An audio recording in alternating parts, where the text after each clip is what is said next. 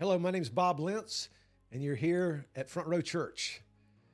If you have a Bible with you, wherever you are, I'd like for you to turn to the book of Daniel, and we're going to look at having a faith that makes a difference today.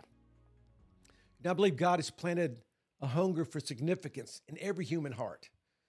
So that means that deep down inside all of us, we all want to know that our life counts for something. I mean, we want to look back over our lifetime and say that we made a difference in this world. Now, some people look for significance in the amount of money that they have or the possessions that they acquire. Others think, well, you know, I can make a difference because I've got great power or maybe a certain amount of fame. But the truth is, the only real difference you can make in this life, a difference that guarantees eternal significance, is the difference that you make when you live a life of faith and it affects other people's lives. Now, when I mention living a life of faith, I'm not talking about how often you go to church or how many Bible verses you've memorized or even how much money you give to the church or to other needy causes. What I'm talking about when I mention a life of faith, I'm talking about the kind of faith that transforms your life, and in the process, it changes the destinies of those around you, whether it's your family, your friends, your spouse, your business associates. When your life, when your faith changes others, you've got a faith that's making a difference. Jesus said it like this. He said, if you have faith even as small as a mustard seed, then you could say to that mountain, I want you to move from here and go over there, and it would move. Here's what Jesus was saying. He's saying, with faith, there's nothing that's impossible. So the faith that I'm talking about is a key for a life of significance. So the big question for us this morning is, what does this faith look like? How do I know if I've got the kind of faith that's really going to make a difference in this world? Well, what I want to do today is I want us to look at three Jewish guys' lives, three names that you may or may not be familiar with. If you grew up in Sunday school, maybe you've heard their names, but you don't remember what their names really mean. It's Shadrach, Meshach, and Abednego. And as we do, we're going to look in the book of Daniel and see what their faith looked like and draw certain characteristics from their faith and see how it made a difference in the world.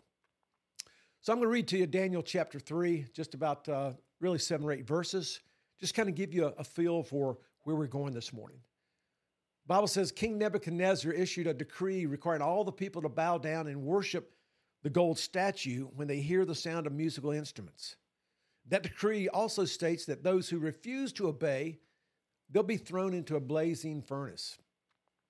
But there were some Jews, Shadrach, Meshach, and Abednego, whom you've put in charge of the province of Babylon, and they pay no attention to you, your majesty. They refuse to serve your gods and do not worship the gold statue that you have set up. Then Nebuchadnezzar flew into a rage and ordered that Shadrach, Meshach, and Abednego be brought before him. When they were brought in, Shadrach said to them, you know, is it true you refuse to worship or to serve my gods or to worship the statue that I've set up? I'll give you one more chance to bow down and worship the statue I've made when you hear the sound of the musical instruments. But if you refuse, you're going to be thrown immediately to the blazing furnace. And then what God will be able to rescue you then? Shadrach, Meshach, and Abednego replied, O King Nebuchadnezzar, we do not need to defend ourselves before you. If we're thrown into the blazing furnace, the God whom we serve is able to save. He will rescue us from your power, your majesty. But even if he doesn't, we want to make it clear to you, your majesty, we will never, never serve your gods or worship the gold statue you have set up. Now, since we've kind of jumped into the middle of the story, and you may not be familiar with all the details, let me just kind of give you a quick reminder of what's actually going on. King Nebuchadnezzar, of course, was the king of Babylon, and he was feeling pretty feisty, pretty good about himself. And so he decided to set up a huge golden statue in the middle of the desert. And he required everybody in his nation to come out and worship before it.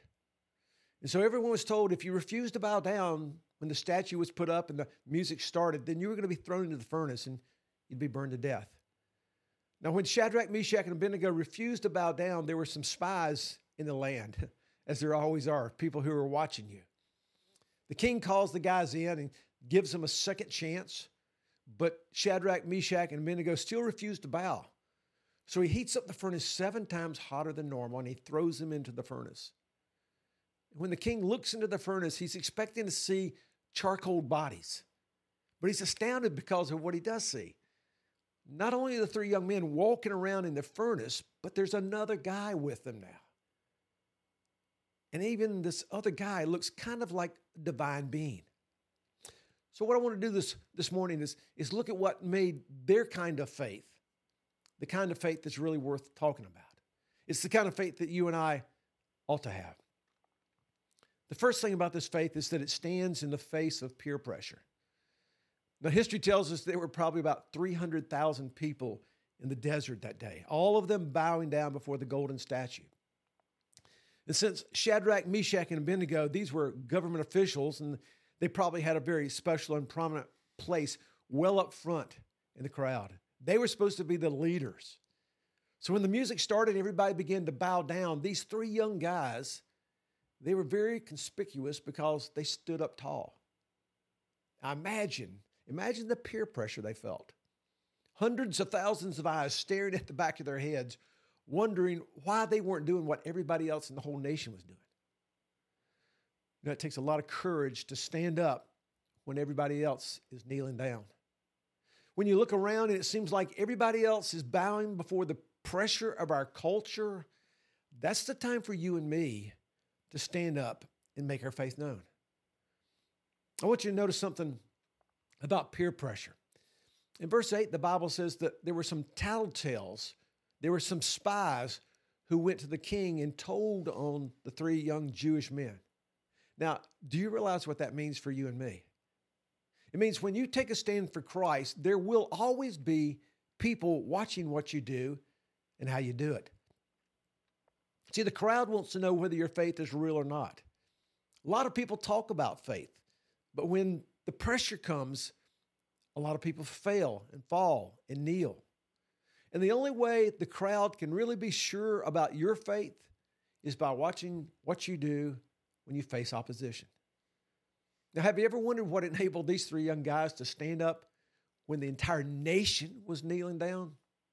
Surely there were other people in that crowd that day who didn't want to kneel down. I mean, they did it just because it was the easy way out.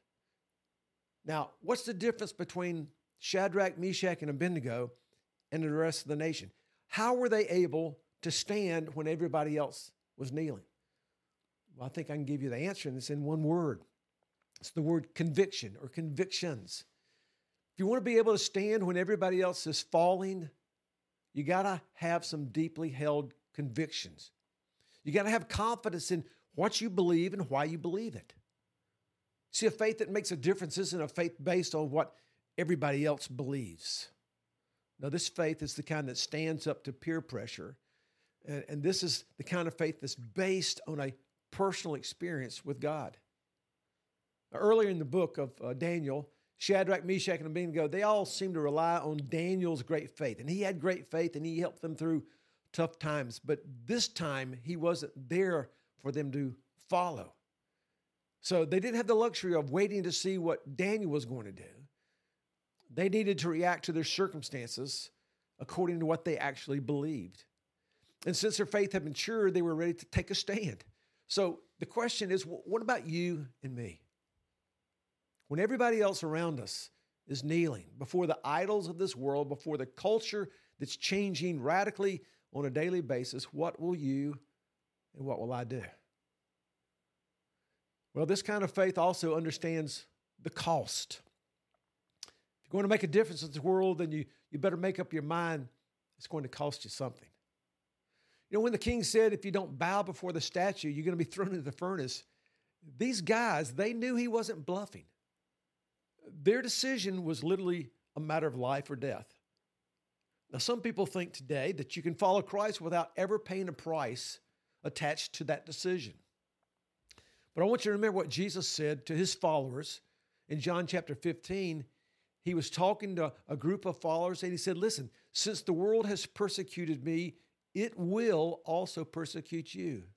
In other words, standing for Christ, standing for your convictions, It's going to cost you something in this evil world. So you've got to count the cost. Many people today have decided that it's just easier to get along, to go along with the crowd than it is to follow Christ. You know what? It really is. They're right. It's easier. But going along to get along will never produce a faith that makes a difference in this world. These young men knew that to stand when everybody else was kneeling would probably mean their lives, and yet they were willing to do it. They were ready to pay the ultimate price for what they believed. Imagine what would happen in your home or your church or your community, even in your business. What would happen if you were ready to pay the price to follow Christ? You know what I think would happen? Transformation. You'd be changed. Your circumstances would be changed. And even those around you would change because you've decided to pay the price. Third thing we see about this kind of faith, the faith that really and truly makes a difference in this world, is that this faith believes in God's power. If you're going to stand up to someone or something that's infinitely more powerful than you are, then you'd better have, an ace up your sleeve. And these young men, they were defying the most powerful ruler on earth. So how did they do it? Well, they believed in the power of God. In fact, their belief shaped their actions and produced a supernatural confidence in face of overwhelming odds. Let me say that again. Their belief shaped their actions. That's always true in your life, in my life. What we believe determines our actions.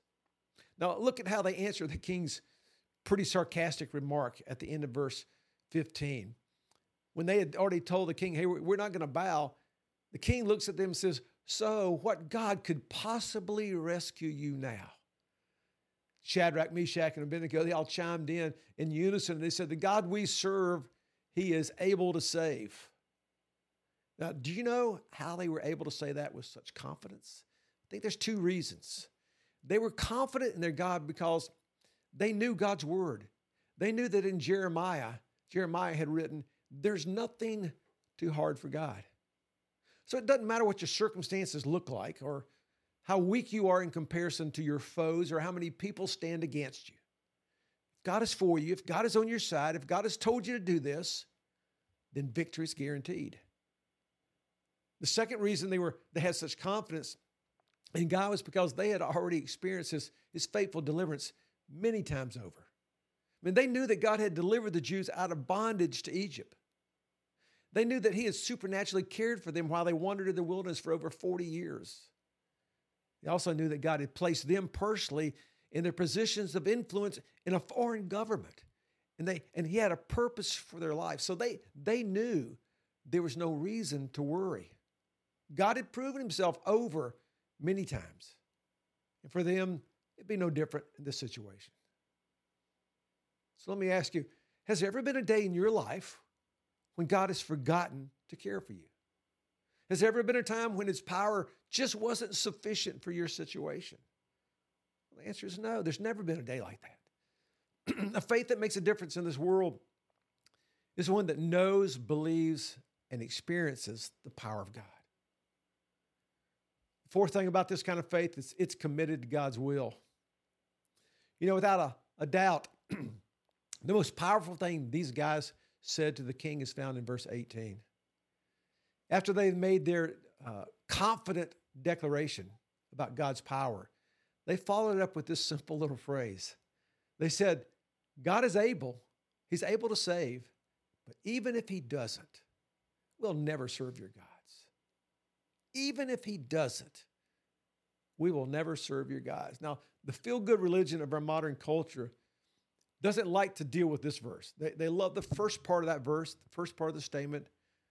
Yes, God's able to save. We want that. We love that, and I do too. But the second part is a little more difficult to handle. So why did they say, we know our God's able to save, but if he doesn't, that's okay too? Well, I believe these men understood God's will. See, they were ready to honor his power if he saved them. They were equally ready to honor his sovereignty if he chose to take them home. Either way, their life was supposed to be an instrument of honor for what God was doing in the world. You know, there's a perfect illustration of how this works, this truth, basically. In the New Testament book of Hebrews, chapter 11, that's the section we call the Hall of Fame for our heroes of our faith. And as you read down through the list of men and women and what they did to honor God with their faith, one thing becomes apparent. Listen to what the Bible says about these heroes. It says, some of them conquered kingdoms and obtained the promises and shut the mouths of lions. While others, hey, they were stoned to death, sawn in two, and chained in dungeons. So the conclusion is the same of both lifestyles.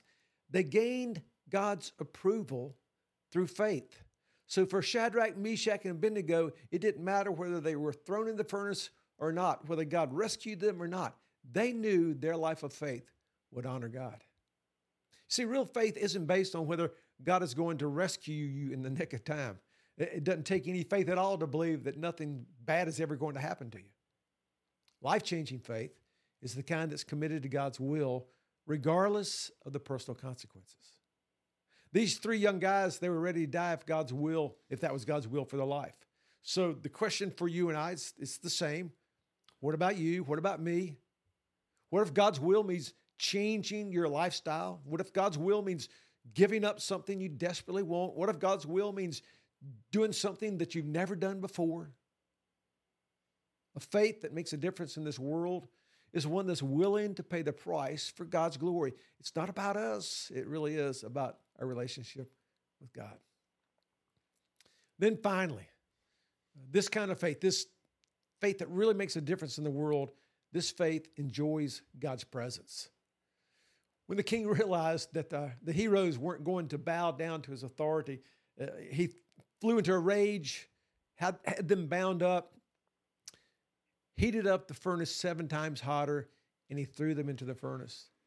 Now, by all calculations, by everything naturally, these guys should have been toast, literally, right? But if you look at verse 25, instead of being these crispy critters, instead of being just blown apart, Shadrach, Meshach, and Abednego, they were walking around inside the furnace, untied, unscathed, and to make matters even stranger for the king, there was another guy with them. Now, who was this fourth man? Well, the Bible never really says. All we know is this. The king said, he looks like a divine being. Other translations say, he looked like a son of the gods. How about that? A son of the gods.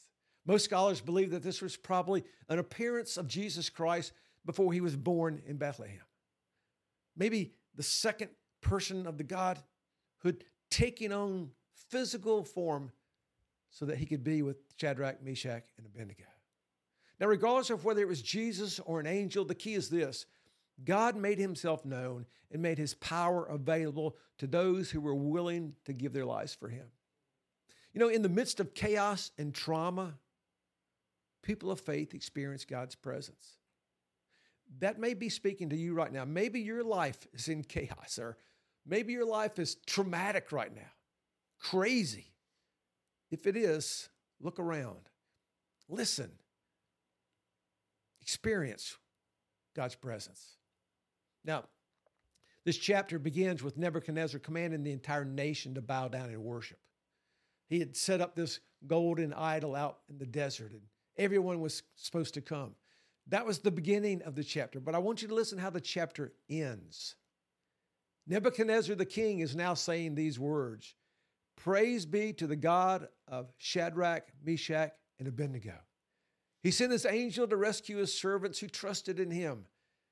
They defied the king's command and were willing to die rather than to serve or worship any god except their own God." You know, the faith of these three young men changed a nation.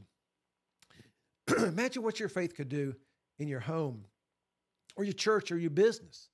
You know, we need to understand that God has designed us for his glory. He has put us here in order to glorify himself. He wants your life to make a difference. The question is, are you ready for that kind of assignment?